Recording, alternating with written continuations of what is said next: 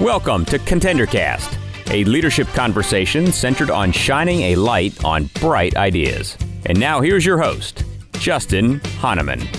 Thanks all of you for tuning in. Thanks for listening. Thanks for downloading. This is the Contender Cast.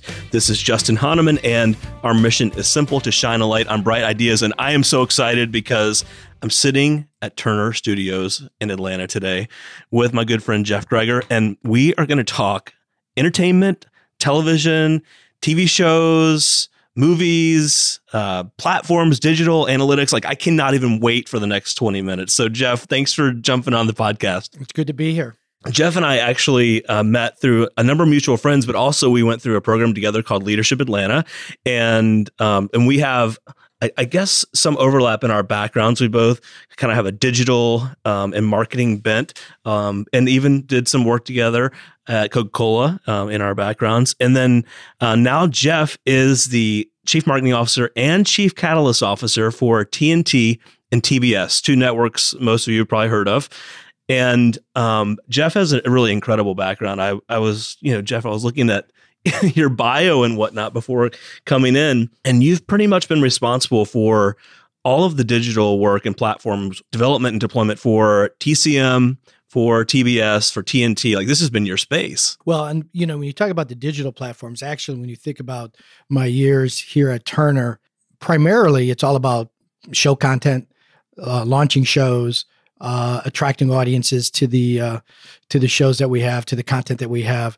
The digital side of it was actually something that basically came to the scene uh, in earnest, you know, several years ago right. when um, consumers were looking for alternative ways of watching shows. Um, it, nowadays, it's really on consumers' terms. It's like Absolutely. Pandora's box is open, and consumers want it how they want it, when they want it, and want to watch it on their terms. So the linear side of our business has completely uh, expanded uh, and changed. That we have to be thinking about linear from a screen standpoint, but now we're thinking about all screens are television. No or, question. And we have to make sure that we have a consumer experience that will uh, not only just appeal to consumers but you know serve their needs so so when you talk about the digital side i could you know, obviously speak to that, but you really have to look at it from a complete uh, television ecosystem Perfect. that I work in. Well, so let's start with um, your role, right? So I think most people would, when they hear chief marketing officer, they have a pretty good idea of what that might be. Um, but then you also have the title of chief catalyst officer. So so tell us about that. Yeah, that that that emerged over the last couple of years. Um, we went through a, a, reorganization, you know, maybe about three years ago, and uh, post the reorganization, it was clear to us that we had to we had to re restructure our marketing organization to be more future state, which means more data centric, yep. to be more always on with content, uh, serving and attracting new fans, um, which is part and parcel to the rebranding efforts when uh, our boss Kevin Reilly came into TBS and TNT and took over uh, back in I think it was 20 you know 15 in earnest. Sure. Um, so when we reorganized, we looked at our structure and we looked at where we needed to put new competencies. And with an Atlanta-based structure, we also had a LA-based development team. We wanted to put marketing resources in LA and we ended up adding new competencies in LA and had our current competencies in Atlanta. Sure. By adding these new competencies, we added, um, you know, new individuals that literally are running the marketing organization as we speak. So even though I still serve as a chief marketing officer, we have a pretty uh, future state new um, marketing structure that's coastal you know, part of it, half of it's actually in LA and half of it's here in Atlanta.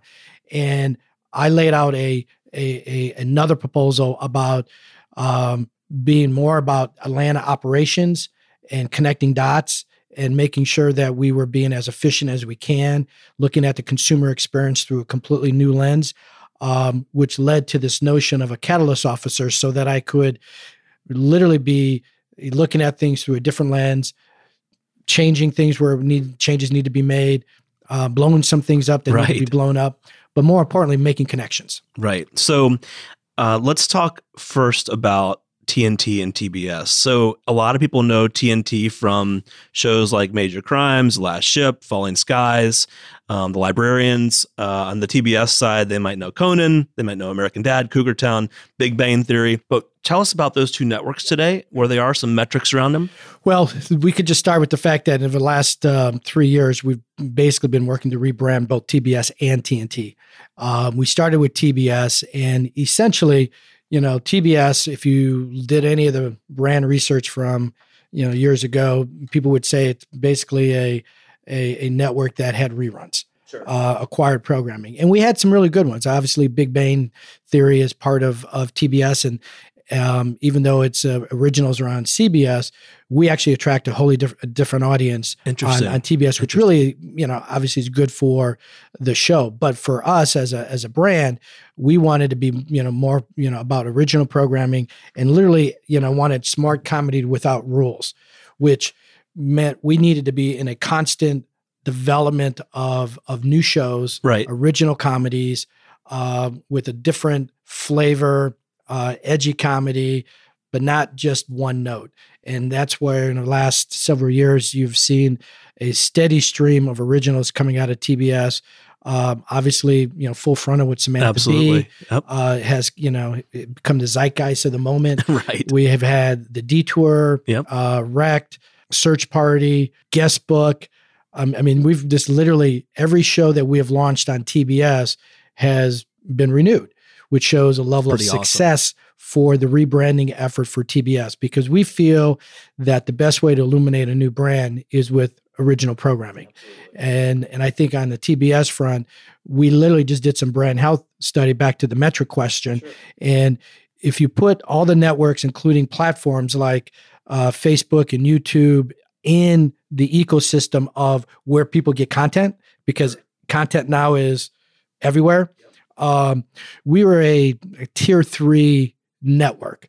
And based on the um, development of our new programming and our launches of these new programs, we have actually moved from the third tier to the second tier. So, give our audience an idea of what would be a tier one, tier two. You know, well, give some examples. Yeah, the tier the tier ones be. would be the HBO, Netflix, got it, uh, YouTube, just based on resonance in the in the in the marketplace sure. in terms of what consumers go to uh, as their favorite places for for content.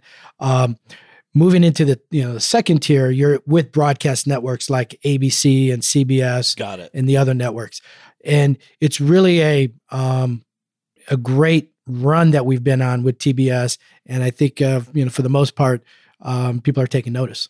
And then what about on the TNT side? On the TNT side, it takes a little extra time to kind of rebrand a drama network. Sure. And back to the shows that you mentioned, those were shows that served the TNT audience well over the years. But the, the one thing about rebranding is you really want to go after a new audience. Sure. And with TNT, it's all about elevated dramas with more complex uh, plots and, and, and, and characters that uh, is a little bit more dimensional, um, which, you know, takes a little time to develop. Um, I would say that we had a, a pretty good coming out this past summer with Claws, yep. which was uh, a show that really caught on in midstream. Even last year, we you know we kind of we came out with a new show, Animal Kingdom, that uh, again after the second, third, fourth um, you know show of the series, all of a sudden we started seeing a you know a tick up sure. in terms of consumers or viewers coming back to that show. We had our second season this year, and it grew on its first season. Awesome. Um, That's we great. have another elevated drama coming in the in January called The Alienist. I yep. mean, for those of you who've read the book, saw the preview. We're, we're bringing it to to the TV screen. It's got a A list talent with uh, Luke Evans and Daniel Bruhl and Dakota Fanning. Uh, so these are examples of what we're going to do to illuminate TNT as again, an, you know, a place for elevated drama. So you mentioned metrics earlier, and we talked before we got on the podcast about analytics and and, and data and whatnot. And for these two networks, obviously, you, you mentioned you know picking up big middle of the season uh, trends in terms of viewership and whatnot. And with different platforms now, not just television, but you know a, an iPhone or an iPad or any other device to watch and consume content. Measurement, I would guess, is is still very critical, but probably more complex or it, challenging. yeah, it, it's very complex because nowadays, when you think about, you know, those of us, you know, we might work in a business, but we're also consumers. So Absolutely. you ask yourself, how do you watch your shows? And most of us today would likely say we watch on demand. We watch on our terms, and we want to watch multiple episodes at the at one sitting and not necessarily go week to week. So what we're actually experiencing is literally a 100% um, delivery of audience uh, through on-demand platforms. Got the it. biggest one being you know video on demand. Sure. So you look at our operators, and those have the the on demand um, you know platform. Literally, that is where we pick up a good share of our audience, and then we you know obviously measuring that when you start thinking about well, you got live, live Right. same day, live plus three, live Right. plus seven. Okay, Then- so you're measuring in those types of increments. Exactly, because Okay. that's how we're being monetized through advertising. Um, but then when you get into the longer tail, you know, if we create intentionality for a show, let's say Animal Kingdom, Sure. you may watch it 40 days from now. Right. So, So- does that do you still credit that show or an episode with that view? We are trying to measure it that way, but in terms of the actual advertising value going that long out, sure. that's where we're starting to see some slippage in, you know, some revenue opportunities. Um, but all of that is being part of our, you know, planning as we go forward to make sure that we're capturing viewers across all platforms. And this that is not even taken into consideration yet. Watching mobile, Sure. you know, iPads, you know, you know, obviously we could capture viewing, you know, um, you know, on on computer, de- you know, sets, but again, the majority of the viewing is on demand through both linear and video D. Yeah, I just uh, on another podcast episode, I was interviewing. I think I mentioned to you Clay Scroggins up at North Point, and one of the things they're looking at right now is how do you measure the online audience, and then do you attribute same day, multi day, and then at what point do you still attribute you know back to that content? So anyway, just Well, from a marketing perspective, that's the thing. You know, we're even shifting our our thinking around when you when you think about a launch of a show. You know, if you think about theatrical marketing, it's all about box office, and it's also always about opening weekend. Well, that's the way it used to be in, in television. If you talk about like a leg- legacy television marketing, point of decision, the launch of the show, 80% of the resources going into the launch of the show. Nowadays, we have shifted where a less percentage is going to the launch and a bigger percentage is going into sustaining. Sustaining is because if we create some intentionality for you to watch, we're not necessarily saying you have to watch it on Monday at nine o'clock. We just want you to watch it at some point in time. And and by creating that kind of intentionality, uh, we're capturing a greater share of viewership and basically following the way consumers are behaving today. Sure. Well, um, I think that's a great segue into the next topic here, and that's really around the industry and what's changing in the industry. Um, the the first point I want to ask you about is, you know, you brought up the different tiers, and a couple years ago, I don't think that anyone would have put Amazon and YouTube and Netflix and others in a tier one, right? So, um, and and so and the, the big networks in a tier two. So, what have you seen in terms of that shift? Yeah, well, um, we used to not have them in the in the tiers. I mean, we've been doing brand studies for the last you know ten years, as long as I've been uh, you know chief marketing officer, and you would not even think about those platforms. I mean, they just came to the forefront, you know, you know, four or five years ago, and have just completely uh, taken off. And and again, they've taken off because of consumer choice. There's a different type of user experience in each of those platforms that is completely different than linear television. I mean, we actually have, um, you know, a 24 hour schedule. We have formats. We have advertising breaks. Um, very traditional television. Whereas when you go to Netflix or any of these other services, it is completely a different experience. So right, you could argue that maybe it's apples to oranges, right, but when you're you know let's go back to our coke days when you would say it wasn't about a particular uh, soft drink it was about share of stomach sure. Oh my gosh, Um, that's right. exactly Yeah, right. so when you're talking about viewership Yep. you know you could say well it's apples to oranges but no it's about share of viewership share of eyeballs. And when those eyeballs are going to a better experience you're going to have to think about how you're going to react and adjust to at least improve your consumer experience so that we could retain at least as best we can delivery of audience for our advertisers Sure. So you mentioned advertising. Um, you know, when we talk about industry trends and disruption, advertising certainly in that space. So what's what's happening with traditional advertisers and new methods for advertising? Well, in terms of traditional advertising, I mean, television still is the best reach vehicle. Um, it has the scale that advertisers are looking for. They can buy certain windows that support their, you know, their their own business objectives to drive their sales. And I think television still delivers that for them. But what you see, you know, certain shifts in is in branded content, making sure that advertising now has more of an, an entertainment value. Um, at least, you know, in particular environments where these advertisers want to kind of deliver a different kind of message. Okay. And certainly from an advertising perspective, you could talk about those other platforms where you know they are now in Instagram and, and Snapchat, sure. and Snapchat yep. stories and Facebook and Facebook Live, and in every those platforms, their advertising um, creative has to adapt to those environments, just like our creative has to adapt to those environments. So I think in terms of just what advertisers are uh, are moving towards is you know looking at where the biggest audiences are, shaping their creative to to fit those those particular uh, environments uh, in order to continue to connect to consumers. I'm, I'm sure you probably heard about this um, attention economy, where the attention span of a consumer now is literally less than a goldfish. Wow. Um, I don't think I heard that, but yes. Okay. So think about a goldfish. I think the attention span of a goldfish is like seven seconds. And a typical consumer Who figured about, that out? probably some scientist somewhere who's been studying, you know, a fish tank. Uh, Adult Swim may have done that. Um, right, of course. But which is why now you're seeing six second commercials. Right. Because yeah. in order to really get to Just an attention of a consumer yeah. is is through these these short bursts. We have to be thinking the same way when we start promoting our shows. Not that we're sure. in six seconds, because we know that a 30 second spot has better resonance than you know 20 second spot and then a 60 second spot could tell more of the story because when you're in entertainment marketing it's not just in sports it's like you know who and where it's like the the the, the bulls are playing the Knicks and you just tell that's them all you need to know. No, Yeah. In entertainment, it's more about who, what, where, when, and why. Why should you watch? Why should you care? Is it based on the, the storyline? Is it based on the characters? Is it based on you know some sort of uh, of nuance that uh, makes it you know grab your attention? So we have a, some higher challenges, but obviously we're um, you know capable of delivering. Sure, and I, I see that come to life uh, absolutely in the sporting world where you you were mentioning just the if there's a game, here's the time, here's the channel, done. That's exactly right.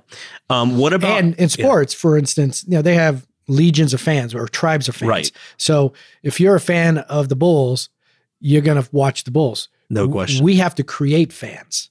Right. Because if exactly. You think about, already, yeah, that's right, right. If you think about some of a show that's being launched in the entertainment space, there's no equity. Right. You're, there's nothing to start with. You're starting with zero. You're starting with zero. Growing the, the, fan and base. then you got to grow the fan base. Wow. Um, you mentioned direct to consumer. This is a third area we'll cover here, and then we'll we'll jump into just the, some marketing trends. But um, cross industry, not just entertainment. I mean, the big focus has been this whole, you know, we got to be one to one in terms of our relationship and marketing. We've got to get more info on the consumer so we can deliver the right content, right place, right time, et cetera. How have you seen that play out in your world in terms of um, a trend? Well, um, obviously, um, being data centric is is the critical um, evolution, um, and we've been at it obviously for several years now. Um, the company as a whole, um, we have, you know, kind of put uh, that at the forefront um, of of what we want to do and what we want to be to understand our consumers better. Um, you know, there are some very smart people that are building a Turner Data Cloud sure. that we're able to capture the, you know, greater information about who watches our shows. And when you think about the Turner family, you got CNN, CNN Digital, um, certainly TBS, TNT, um, you know, Adult Swim, you know, Cartoon Network, S- Turner Classic Movies. So trying to gather all the audiences into one right. repository, have a single view of have a single view, so that we right. could create, uh, you know, better ways to go after consumers and create lookalikes and sure. target and retarget.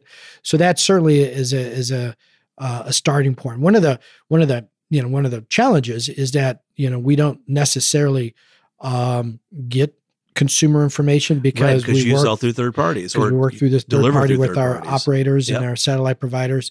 Um, so that obviously is a challenge, but we're addressing it head on. Sure. And and certainly, in addition to our own Turner Data Cloud, we'll go to third party sources. You know, obviously there's Nielsen and there's many other sources we go to to pull in as much data as we can uh, about who's watching our shows and then how to target, retarget, and find new fans or find new viewers.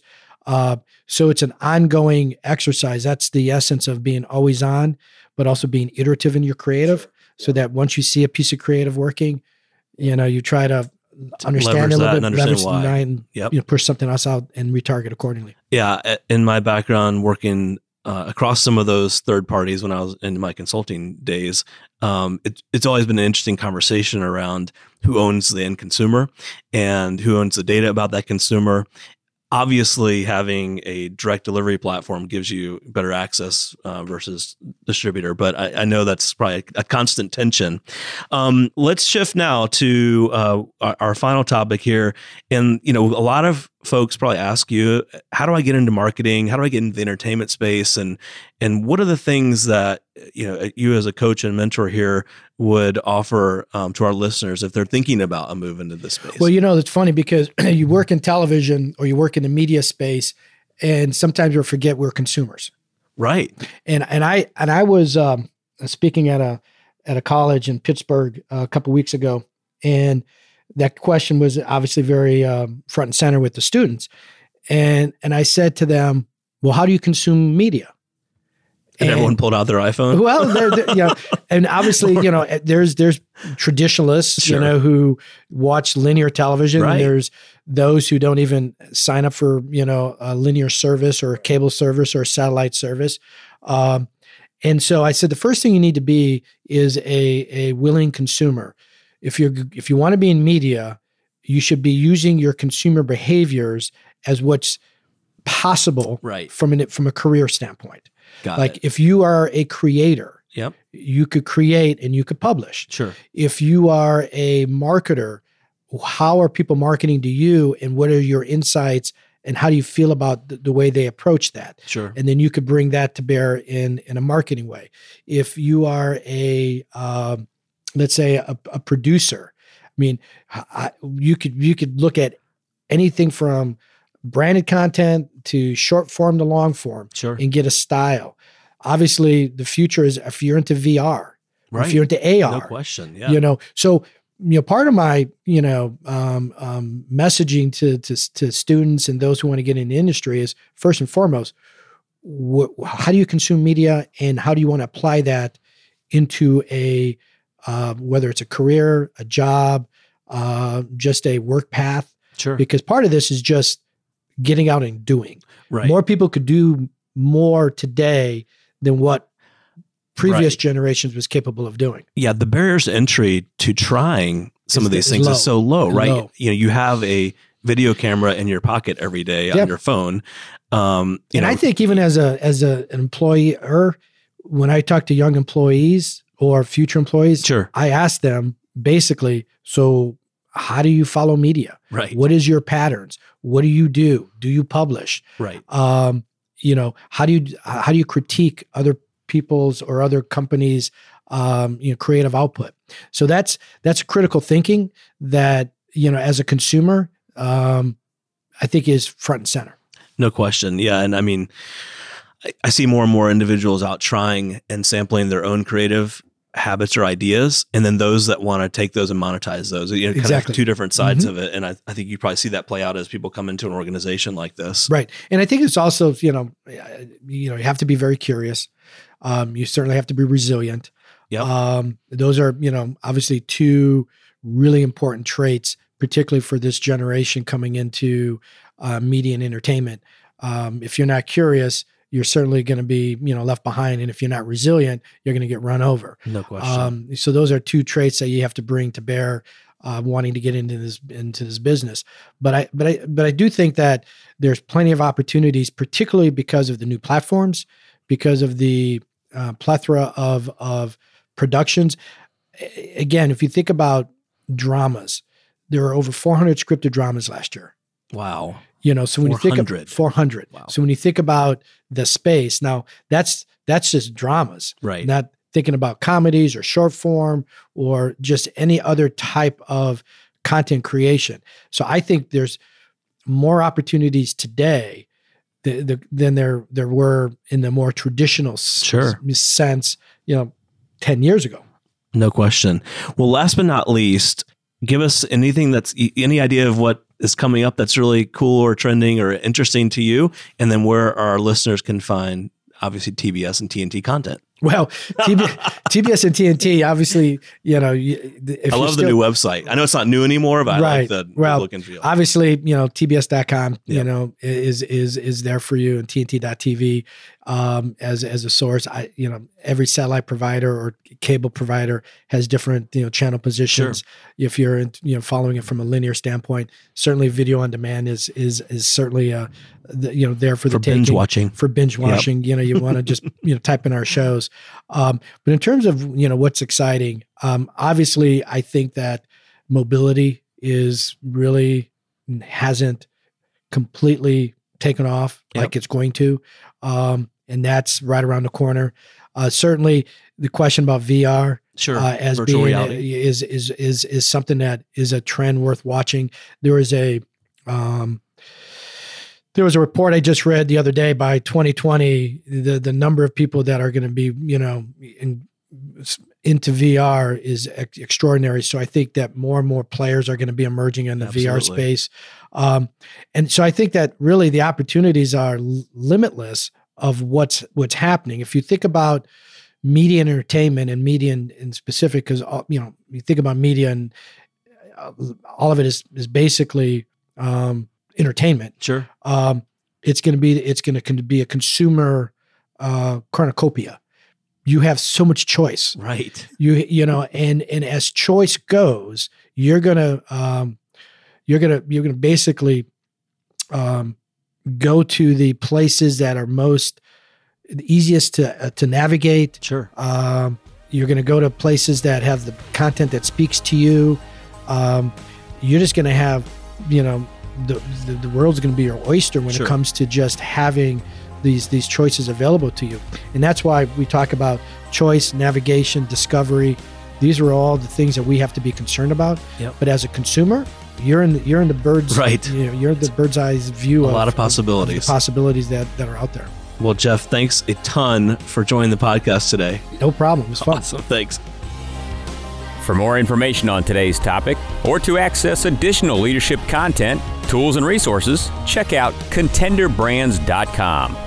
Also, you can download other ContenderCast episodes directly via the Apple iTunes App Store and Google Play Store. And remember, every winner started as a contender.